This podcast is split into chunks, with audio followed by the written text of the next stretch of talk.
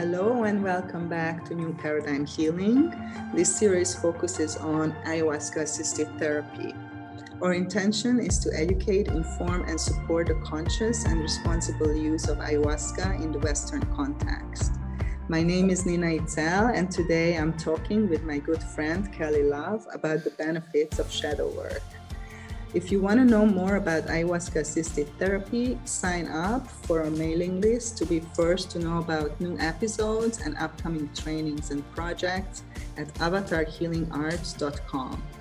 Help to build our tribe by supporting us with sharing our message with your friends and family and joining us on our social media platforms. Under the comments, we will post all the links to Kelly's work and to her website, so don't forget to check out all the good things that she is offering. And I'm just so excited to have you here, sister, in Mexico in person with me. We Thank are actually you. It's so exciting to be here. Sitting next to each other is so nice. And yeah, to share this time and to, to share this topic with you. We are so excited. So um, I just want to ask you, Kelly, if you want to say a few words about yourself, what you feel is important to share with our audience, and how did you ended up into like doing shadow work, and what does that mean to you?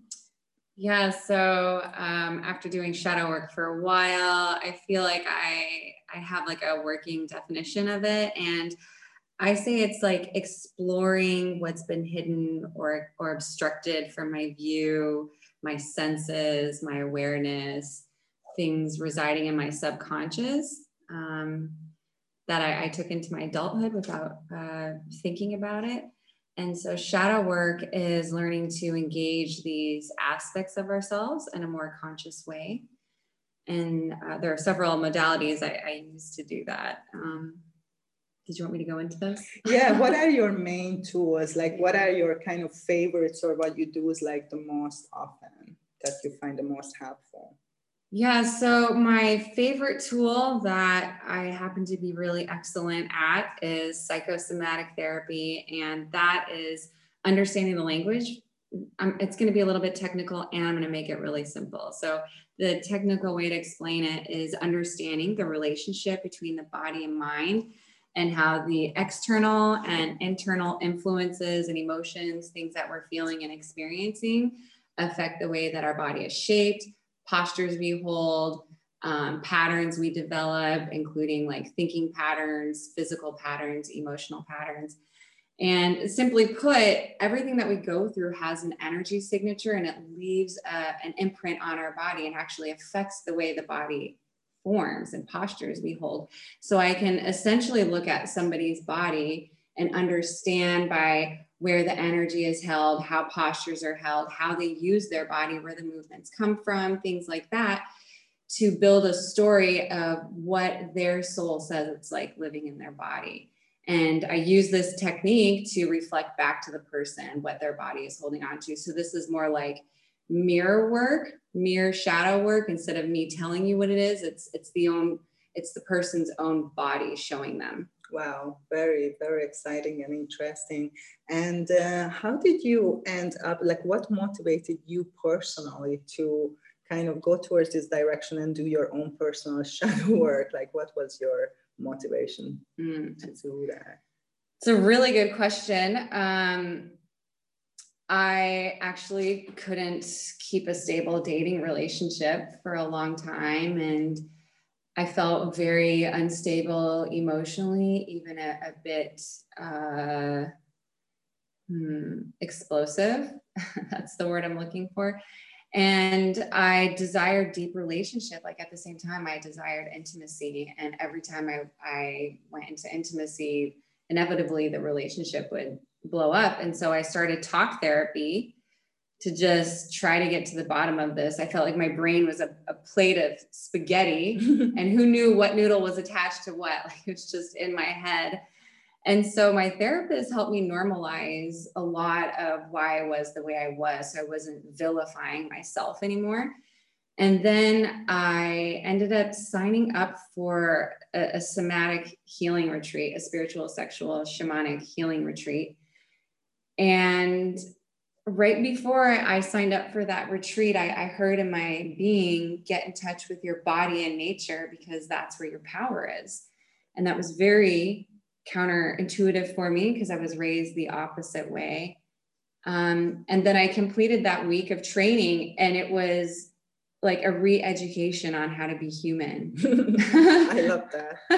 I, I finally felt emotions, and people gave me tools to move my emotions and create new patterns and release stories. And from then I just, I, I dove deep into the, the somatic and the psychosomatic healing work. And I have found that I have completed decades of work in a much shorter time, going straight to the body and having the body tell me what it's holding on to. Wow. That sounds really amazing. And I, I so resonate with what you're saying, because also for me personally was my own kind of suffering that um, brought me to this direction. And especially, you know, that the same story started to surface in my life in different contexts, maybe with different people, but it would be always kind of the same story, the same dynamic would play out in, in my life. Uh, despite of me desiring, you know, something else, or oftentimes the exact opposite, you know, what was mm-hmm. happening.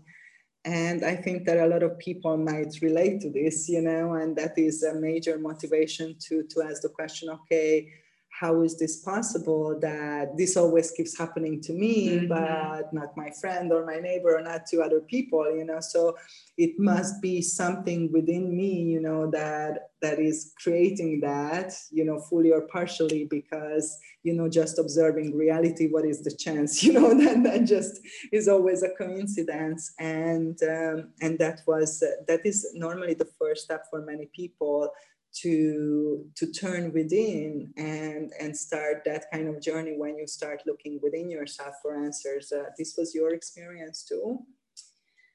Um. It wasn't my initial experience, because I was raised in a belief system where I would source my healing and my salvation and everything to like an outside source. Mm-hmm. So I was following this story for a while that there was something outside of me that was going to heal me. So I tried this and that and this and went to that. And then when my friend said, hey, maybe there's something inside of you that's attracting this to you. At first I was like, man, fuck you. Like, I don't want this. I'm a I nice person. And then after a while, I was just like, well, I am the common denominator. So totally. What is this? And what I ended up finding out was that, and, and this is why it's so valuable to have sometimes some outside sources to bring in that wisdom and knowledge. And, Mm-hmm. yeah. And I ended up finding out that because I had gone through so much pain and trauma, the way my brain and body had uh, sort of learned to adapt to life had, had affected the way I showed up in life. And so then I began to see myself as someone that had always loved myself and was always working towards wholeness and healing. I just didn't understand how to get there. And so then I switched from looking at all these out, outside sources to, okay, so it's in me, but like, how do I access it? How do I get that guidance? Absolutely. Yeah, that's, that's amazing. And I feel, you know, the same way about myself and, and a lot of people. And, um, Let's let's talk a little bit about, you know, why we are doing this, because I remember, for example, my mother at one point, she asked me, why are you doing this? Like, why is it good, you know, to dwell in the past and bring all these things up mm. and remember, and why can't you just, you know, forget about it? And, and, you know, what's the point of doing all this uh, very uncomfortable work at certain times? I'm sure you agree. So yeah, let's talk a little bit about that, why we are doing this. Yeah, I mean, I look at it kind of like the same way, maybe this is like a, a microcosm way of looking at it. When, when children learn how to drive a car, we don't just hand them a two thousand metal weapon and say, all right, there you go, figure it out, have fun on the road. They They train with it. They learn how to harness this power so that they stay safe, and that way they can use the car effectively. And so for me, I look at this work as learning how to use my vehicle. I can be, I, I'm in this vehicle, no matter what. I can be in this vehicle and walk around life haphazardly, running into things, not understanding where my emotions come up, where my patterns come up, and, and, and play bumper cars. Or I could open the manual and learn to start feeling and navigating and, and embracing these parts of me. Wow, I, I really resonate with that. I, I use several times this uh, metaphor for the navigator, mm. you know, and navigating our life and being our own navigator, and, and having our navigation system within us. Yes.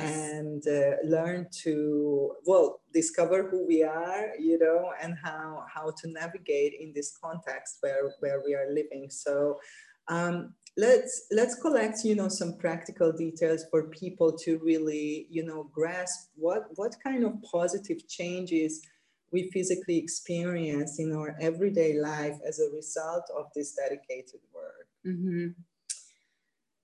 Yeah, so I would say for me, um, I went from feeling internally chaotic and scared and unsafe in my body and unsafe with my ability to make sound judgment, into feeling a lot more secure and safe. And the reason why is because I've, I've taken the time to feel what's in there.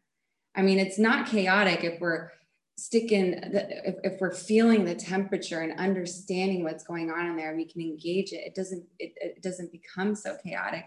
So for me, the practical things that, that I experienced when I released pain and trauma was, instead of pain management, I'm actually working on how can I uh, expand my life? How can I grow my life? Um, instead wow, of, that's a huge difference, you know? Yeah. Right there. Even I remember when I got my hip replaced, this was like a, a physical embodiment of all the spiritual work that I had been doing, where I had spent years managing pain in my left hip, uh, adjusting my position, adjusting my workout, giving things up, doing all this stuff to manage a pain. And then when I got the hip replaced for the first time in, in probably seven, eight, nine years, I could feel the, the energy swirling around my hip. And for me, that was like a wake-up call to understand the difference between pain management and actual release of pain. That's that I, I just, wow, I really resonate with what you're saying, because I do think, you know, that that's what many people think, that that's the best they can wish for, is to manage the pain that they are living in. And I, I am totally agreeing with you that I believe that any pain can be released, you know, and yeah. therefore healing can occur on, on many levels. Um, in terms of like relationship, because I think we are all relating to each other, right? In certain ways, that's, that's one of the essence of, of sharing this space here and relating to the earth. Like how, how, do, how do these changes manifest, for example, your relationships with people around you and your relationship with the earth and nature, like in mm-hmm. general? Well, I find that um, in order to have any successful relationship, there has to be an anchor somewhere. What are we anchoring this relationship in? What is it tethered to? And I believe that it starts internally, as I understand you believe it as well. Um, so what I focus mainly on with people is how to cultivate that internal relationship with themselves, because once that is online, naturally what happens is you can start to feel the world around you. When we numb ourselves from our emotions, our pain, our desires, we numb ourselves from actually feeling the world around us too. So the first step is getting somebody online with their body. And that's why I do this mirror work, this shadow work, to do, to facilitate that. And then what happens from there is, once people have this anchor within themselves, then it's like, oh, now I know how to move from desire. It's like, you know, little kids, when they're out exploring, they're just taking everything, crawling around, putting it in their mouth indiscriminately, tasting it all. Like, this is part of growing. And so, um, having that same type of curiosity inside, like just pick something up. Oh, what's this? Oh, put him. Oh, that doesn't taste so good. What can I do with this? How can I transmute this? And then once I became more self-conscious about what's going on with me, then, and my own body intelligence and my own body language, then I could start picking up on the messages of the other bodies around me. Right. And their bodies start sharing stories with me, and then I'm able to relate to them in a different way. Like I can see, oh, hey. In a more harmonious way. In a more harmonious way. Mm-hmm. Yeah. It's like I can look at their body and say, oh, wow, they have a history of carrying a lot on their shoulders. All right. What's a way that I can show up that is uh, freeing for them?